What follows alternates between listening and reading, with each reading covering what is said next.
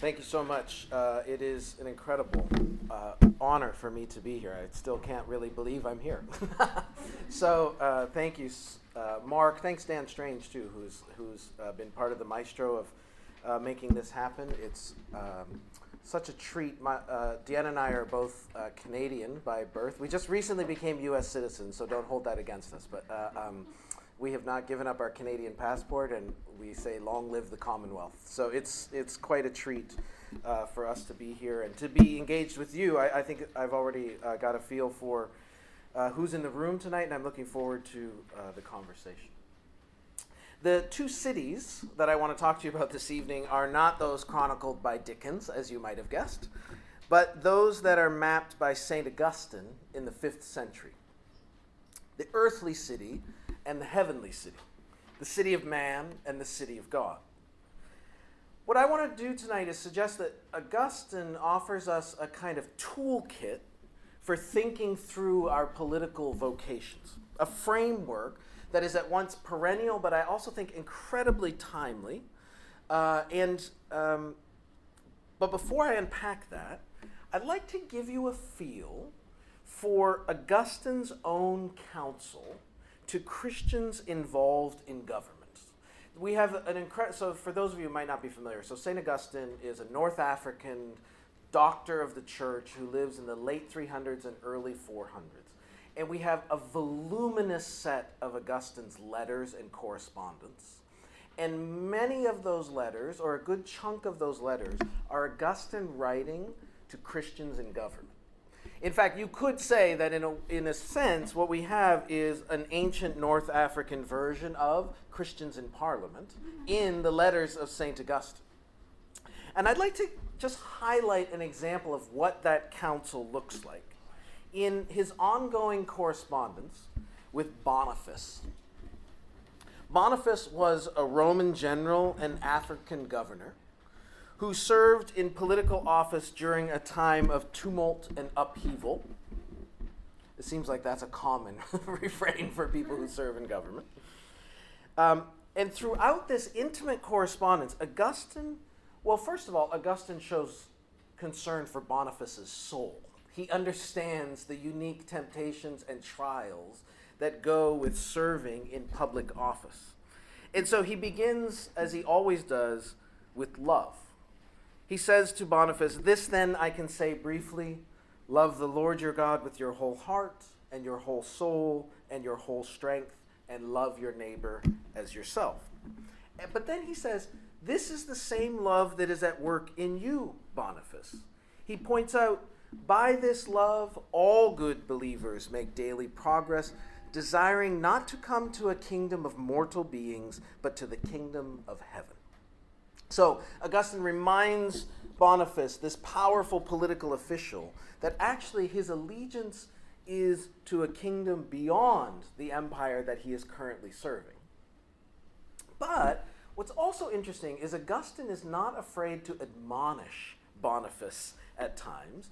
And when later in his life, and I wonder if some of you might identify with this, there was an episode in Boniface's life where he basically just wants to chuck it all and retreat to what he calls holy leisure because the work is killing him and he just can't win. He can't do anything right. It doesn't look like he's being effective. And so he wants to throw it all in and he wants to go join some monastic community and enjoy holy leisure. What's interesting is that St. Augustine, who did found monastic communities, will not let Boniface off the hook. And he writes a very forthright letter in which he says to Boniface, You have a calling. He challenges him. Man your station, he exhorts him. God and his church need you to play the political role you've been called to. Not even the difficulty and corruption of the political environment is sufficient, in fact, Augustine says, to excuse Boniface from that call. You don't have an excuse. We need you there. In fact, he writes to Boniface and he says this If the Roman Empire has given you good things, albeit earthly and transitory ones, because it is earthly, not heavenly, and cannot give what it has in its control, if then it has conferred good things upon you, do not repay evil with evil. There's, there, Augustine is, a, in many ways, a trenchant critic of the empire, and yet he also uh, uh, um, exhorts this, offic- this Christian official we need you serving in this role.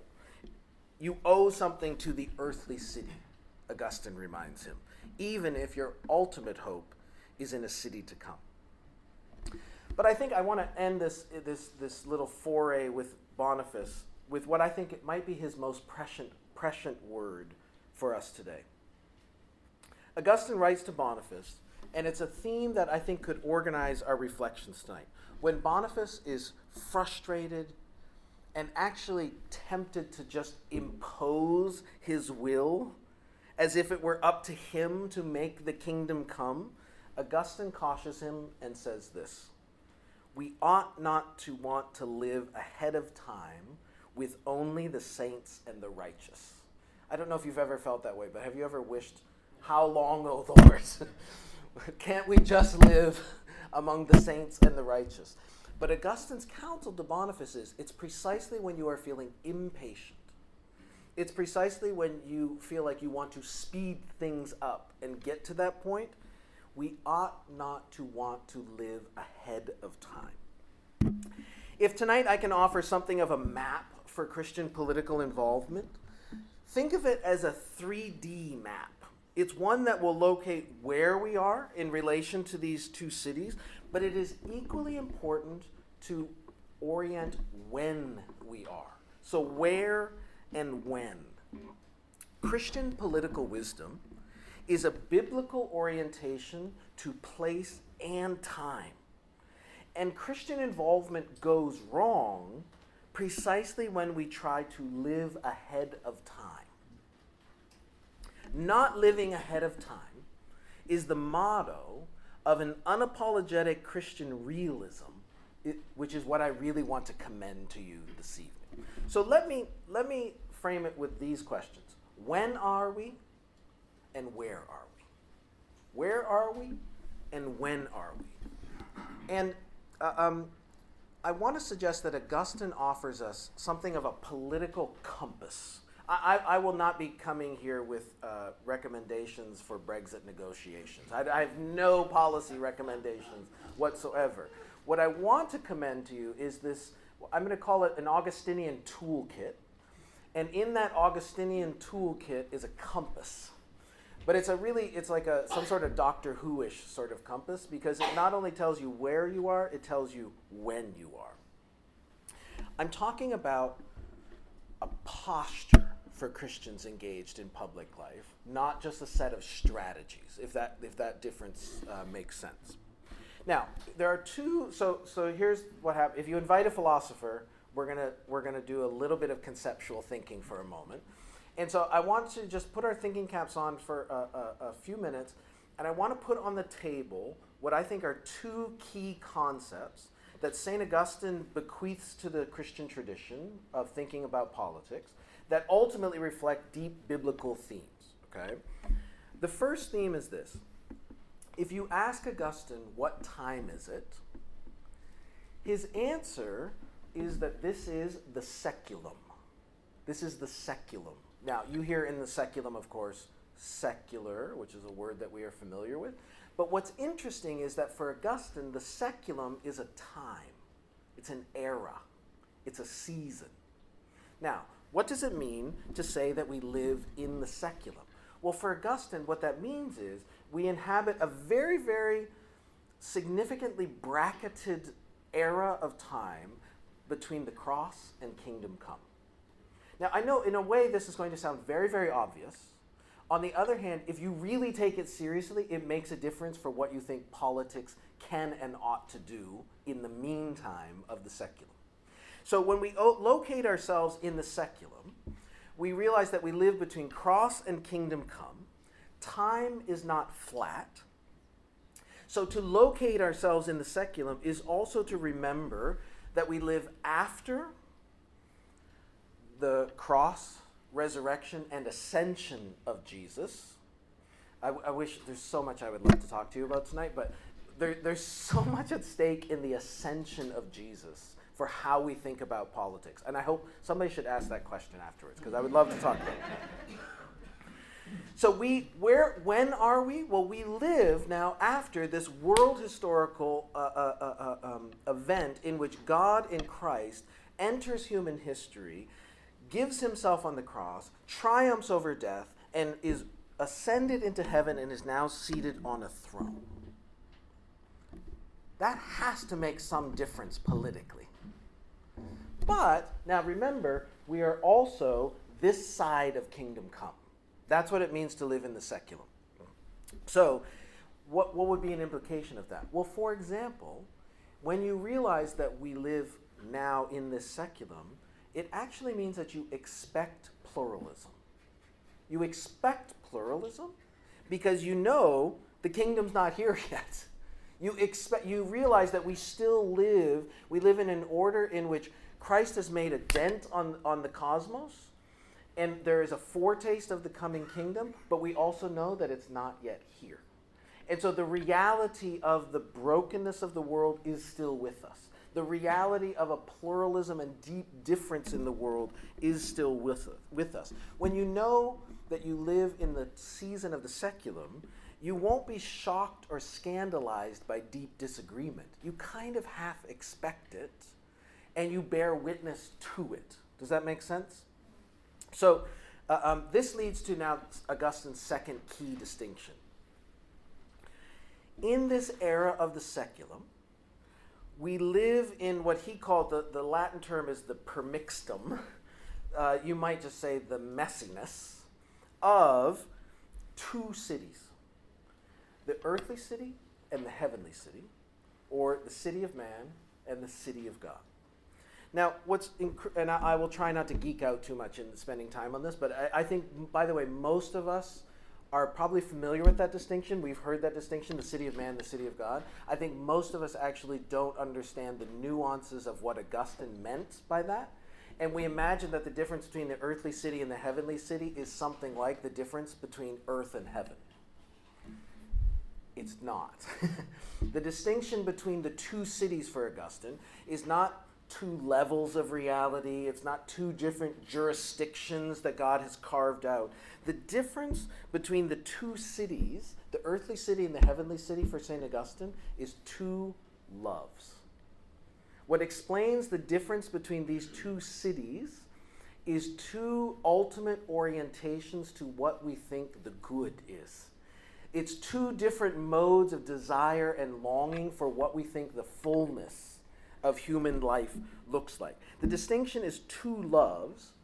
And so the beginning of the distinction, and now I half wish I had a chalkboard here to sketch this out, but the beginning of the distinction is not creation. The beginning of the distinction between the two cities is the fall.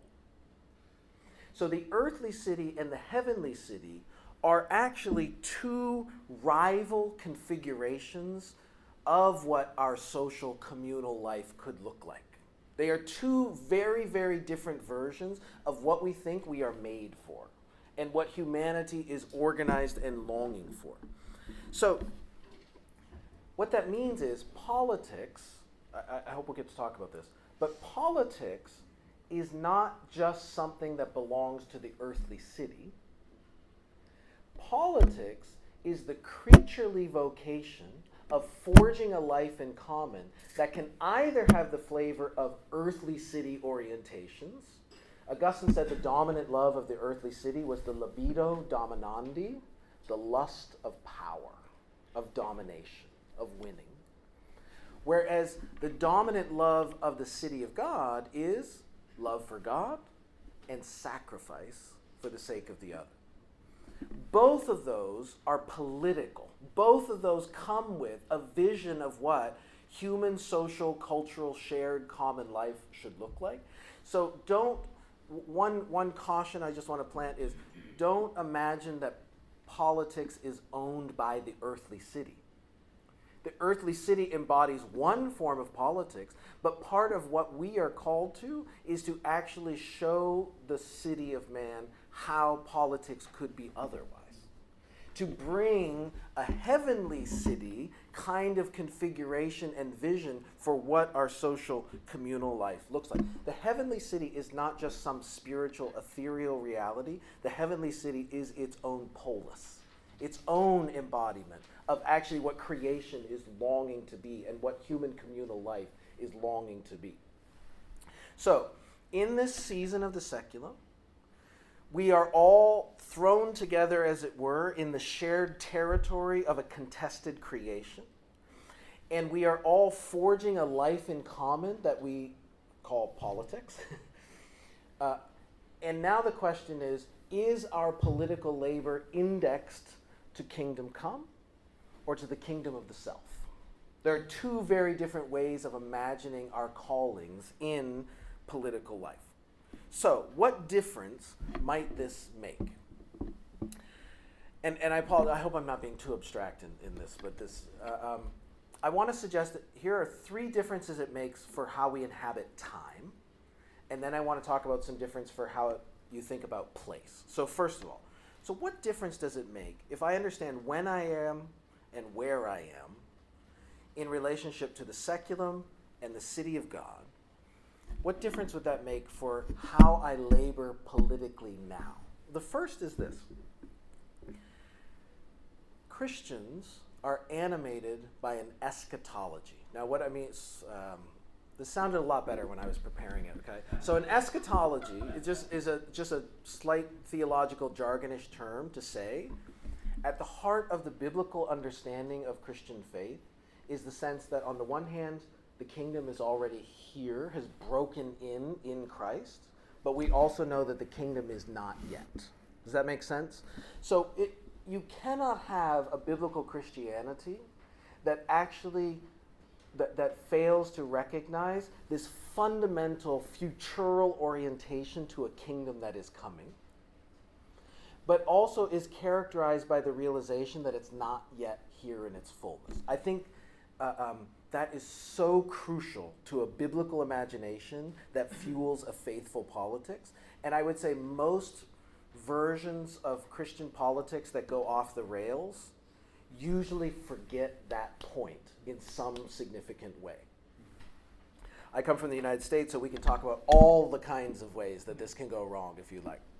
Now, what, that, what, what would be the difference? What, what significance would that have? For example, what that means is if you are animated by a biblical eschatological orientation, you will refuse every utopianism. You will refuse all idealisms. And you will refuse the utopianisms of both left and right, by the way. There are both left and right versions of idealist utopianisms. What's wrong with utopianisms? They are trying to live ahead of time.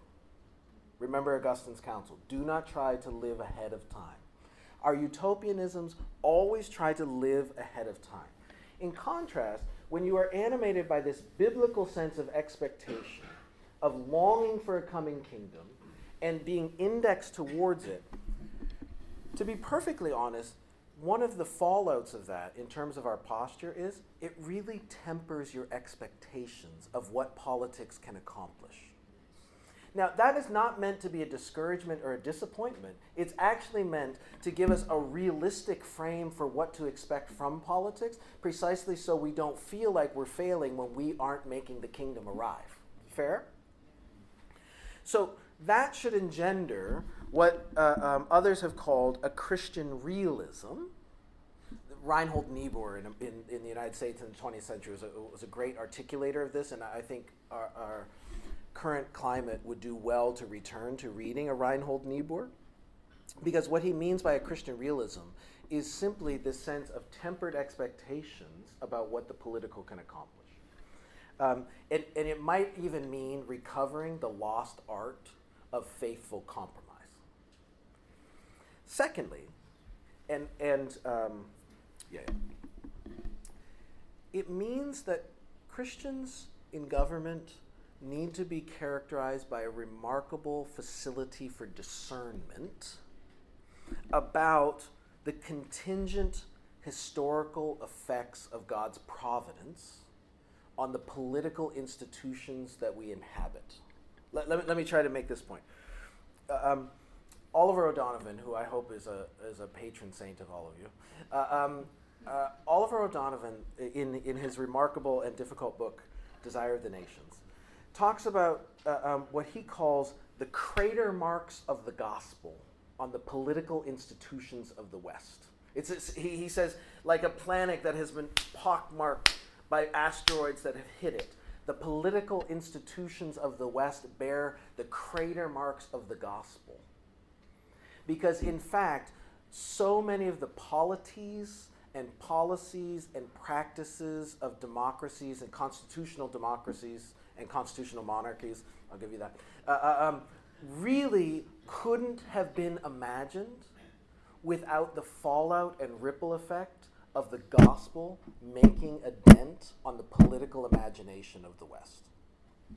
So the reason why I think if you if you orient yourself towards time and realize when we are, what you realize is that in fact so many of the political and uh, um, institutions and practices of the world that we inhabit are legacies of gospel impact on the institutions that people who don't believe the gospel nonetheless take for granted and value.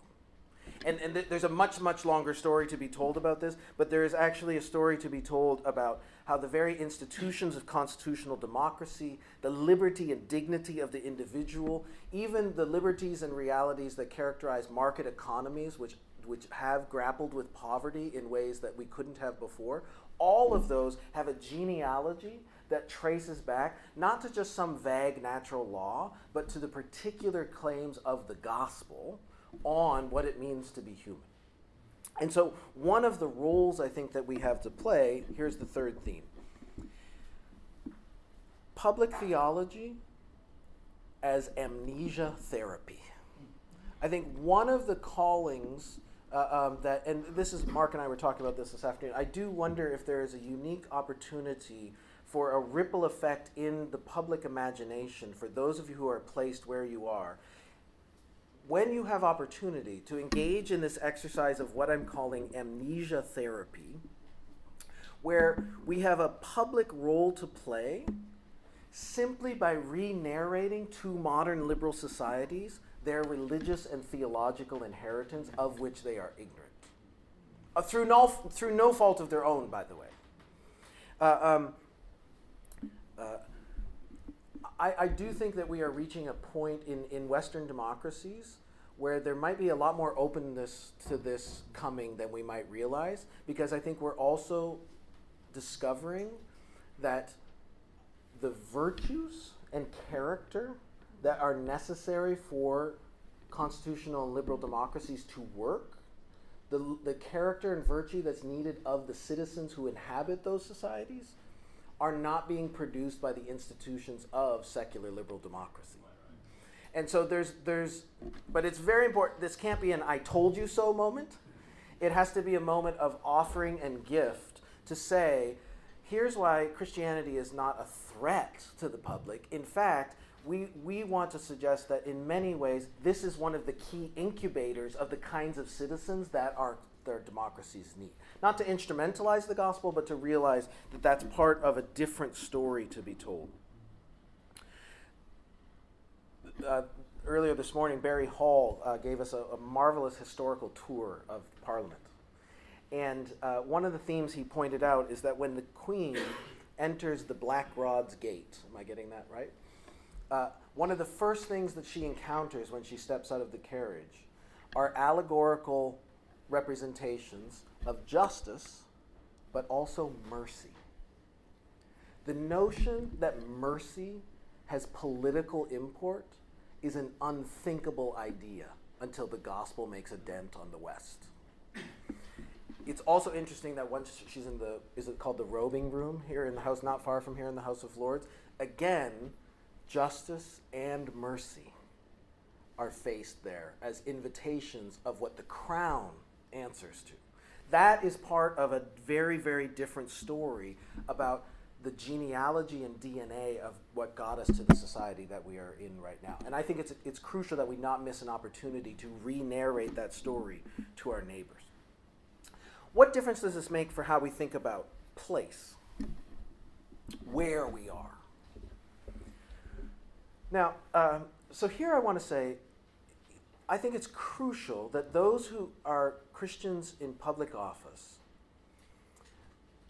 realize that it's it's important that we cultivate what I'm going to call an ecclesial center of gravity. Let, let me try to explain. What, what I mean is exactly what Augustine was counseling Boniface, which is to say this you are absolutely called to serve the wider common good, even here amidst the earthly city, but you will do that best and, and uh, um, most imaginatively and most sacrificially when you remember that your citizenship your fundamental and primary citizenship is in the city of God. So when I say cultivating this ecclesial center of gravity, what I mean is actually taking seriously that our formation in the body of Christ is its own kind of professional development for the public office roles that we are called to play. That these are not two compartments of my life, that in many ways, by giving myself over to the formative practices of the body of Christ, I am being uh, uh, um, uh, if you will, enculturated to the city of God, precisely so that I can then be sent into the earthly city, bearing witness to how it could be otherwise. There is a sense in which we fuel our public and political imaginations with the biblical story, which then funds our public work in our political roles. So, so think of worship is the civics of the city of God. And insofar as we give ourselves over to those practices, we are incubating an imagination so that when we are then sent to collaborate and work amidst the earthly city, we come with this kingdom indexed vision because it's seeped into us through the civics of the body of Christ. It's, it's not just a question of where we are, but where we center ourselves. It's interesting, this is a free footnote, but when Augustine wrote this ginormous book called The City of God, it was it was as the Roman Empire was was being invaded by the barbarian horde and was falling, and and all of the pagans were blaming the fall of Rome on the Christians. See, this is what happens. We let the Christians in, or you know, Christianity gets this this status, and now the empire is falling. So Augustine partly writes an apologetic defense against those pagan charges, but I think it is actually equally important to realize that he was also writing to those Christians who had so mistakenly identified the Roman Empire with the kingdom of God that when the Roman Empire starts to crumble, they reach this deep existential crisis and they think the kingdom of God is crumbling. To which Augustine says, those were always two different things. there's there's mixture and overlap and there's a there's a there's a complicated history but those were always two different things we need to remember where the center of our citizenship is but then from there when we are formed when our imaginations for public life are now being formed in the gospel what that means is we bring now a distinctly gospel shaped imagination to our public life and we offer it in all of its thickness and even its scandal as an offering for the common good. One of the things that has really interested me, Mark mentioned uh, uh, the book Awaiting the King. And, and one of the things that I've been working on, and I admit this is more in a North American context, but I would love to hear how this lands uh, for, I was almost said y'all, how it, this lands for all of you uh, uh, in the United Kingdom. But part of the dynamic that interests me is what I would call assimilation the, the, the ways and extent to which Christians just became assimilated to the dominant culture. And I think that happens for a couple of reasons. The first is we became just assimilated to the dominant cultural motifs because we missed the liturgical nature of political life. We miss the fact l- politics isn't just something that you do, it does something to you. It has a formative dynamic about it and the public rituals and litanies of our societies are always loaded with sometimes rival stories of what the good is or rival versions of human flourishing.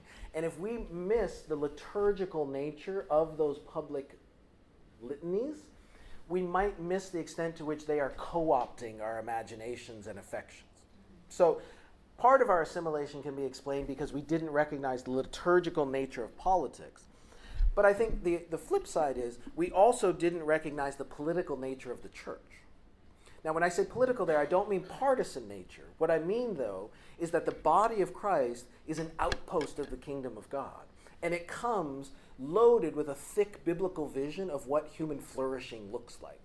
And we under we, we compartmentalized our lives and we didn't realize that to be a citizen of the city of God is to now be inculcated into a vision of what God longs for for the entirety of creation. It might be counterintuitive, but um, part of my argument is that the renewal of Christian political witness actually depends on the renewal of the church and that the, the formation of citizens as well, but politicians and civil servants who can contribute to the renewal and redemption of our public life depends on the renewal of the church and reframing and reforming our worship so that congregations now are biblically saturated, Christ haunted imagination stations from which we are sent to love our neighbors and steward creation and build institutions that guard the vulnerable. We need our loves reformed and reordered by the civics of the city of God so that we might know then how to prudentially forge a common life in the meantime of our waiting as we live alongside citizens of the earthly city. What put it this way when we learn to love what Christ the King loves, but we also know how to await his coming, we will be better equipped for the messy work of faithful compromise that characterizes public life in the saeculum. That's Christian realism. So I, I know this will sound crazy, but what I'm actually saying is we don't need less Christian politics, we need more. But we don't need any more Christian. This is I'm speaking to my American friends now for the most part, I think. But what we don't need is all kinds of earthly city politics with Christian veneer. Do you feel the difference between those two things? We could, we could talk about it. So, what does this mean for us? We are formed to be sent. The outworking of our mission is always local. So even if we cultivate our sort of prime citizenship in the city of God, the outworking of our being sent and called always meets up with human finitude, and therefore our mission is always local in some sense. It's either a nation, a state, a municipality, a neighborhood. I think we embrace that as an incarnational truth and to realize that we, we it's remember we ought not to live ahead of time. Our political calling is crystallized in love of neighbor. What is it what is the calling of christian politics? It is still ultimately love of neighbor. Politics is the art of the possible we know that but it is an art undertaken for the sake of the common good it's precisely because we are called to love our neighbors that this translates into a Christian obligation to invest in political institutions. So, so what, what I so just want to encourage and praise you and thank you for is answering the call to invest in institutions that frustrate you and madden you because those, those institutions are actually still the most significant way to care for the vulnerable among us and they are still an incredible embodiment of communal love of neighbor. Uh, let's not lose sight of how significant that is. So, what does a Christian political life look like? It looks like building, sustaining, and reforming institutions as the best way to care for vulnerable neighbors. Let me close by reminding us what time it is. This evening, we are poised in a very politically charged moment. But I am not talking about Brexit. I'm talking about the liturgical calendar. We are between Christ the King Sunday and the beginning of Advent. To me, it is the most potent window politically for a Christian imagination. In the feast of Christ the King, we are reminded that the crucified God ascended to a throne bearing his scars. But I, again, I have to say, I'm still pretty geeked out on this tour we did this morning. And w- you know the robing room in the House of Lords? Is that what it's called? Robing room? When the queen sits on her throne in there, she faces a massive painting, and above her is Christ seated on his throne with his hands raised and scars on his palms. That is a political liturgy. It is the rehearsal of Christ the King's story. If Christ is king, then all earthly rulers have, in a sense, already been deposed. we are mere stewards in the meantime. But that stewardship is crucial. Not even kings or queens can make an ultimate claim on me anymore. When King Jesus knows the number of hairs on your head, you can't be reduced to a cog in some collectivist machine.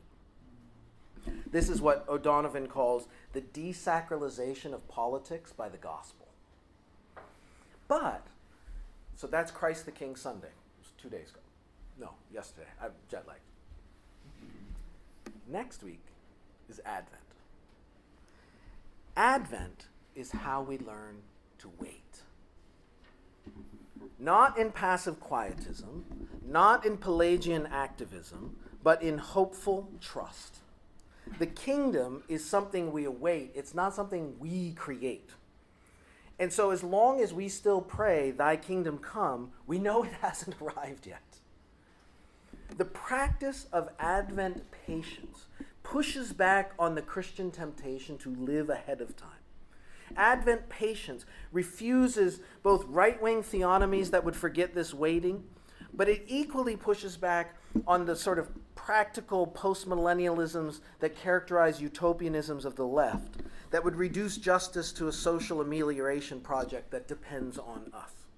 Both of these are failures to live into the realities of Christ the King and the waiting of Advent, not to mention the cross shaped life of a people who image Christ. The rhythms of the church's life together and script us, I hope you'll see. This is, this is my plea for the liturgical calendar as political professional development. Because what's happening now is to live into this, your imagination is, is inscripted that is uh, shaped by the story of God in Christ reconciling all things to himself. Christian political participation should be bold but circumspect, tempered but hopeful. It should be cross shaped and kingdom bent. May your work, friends, animated be animated by the cadences of two hopeful declarations. Lift up your hearts and be not afraid. Thanks very much.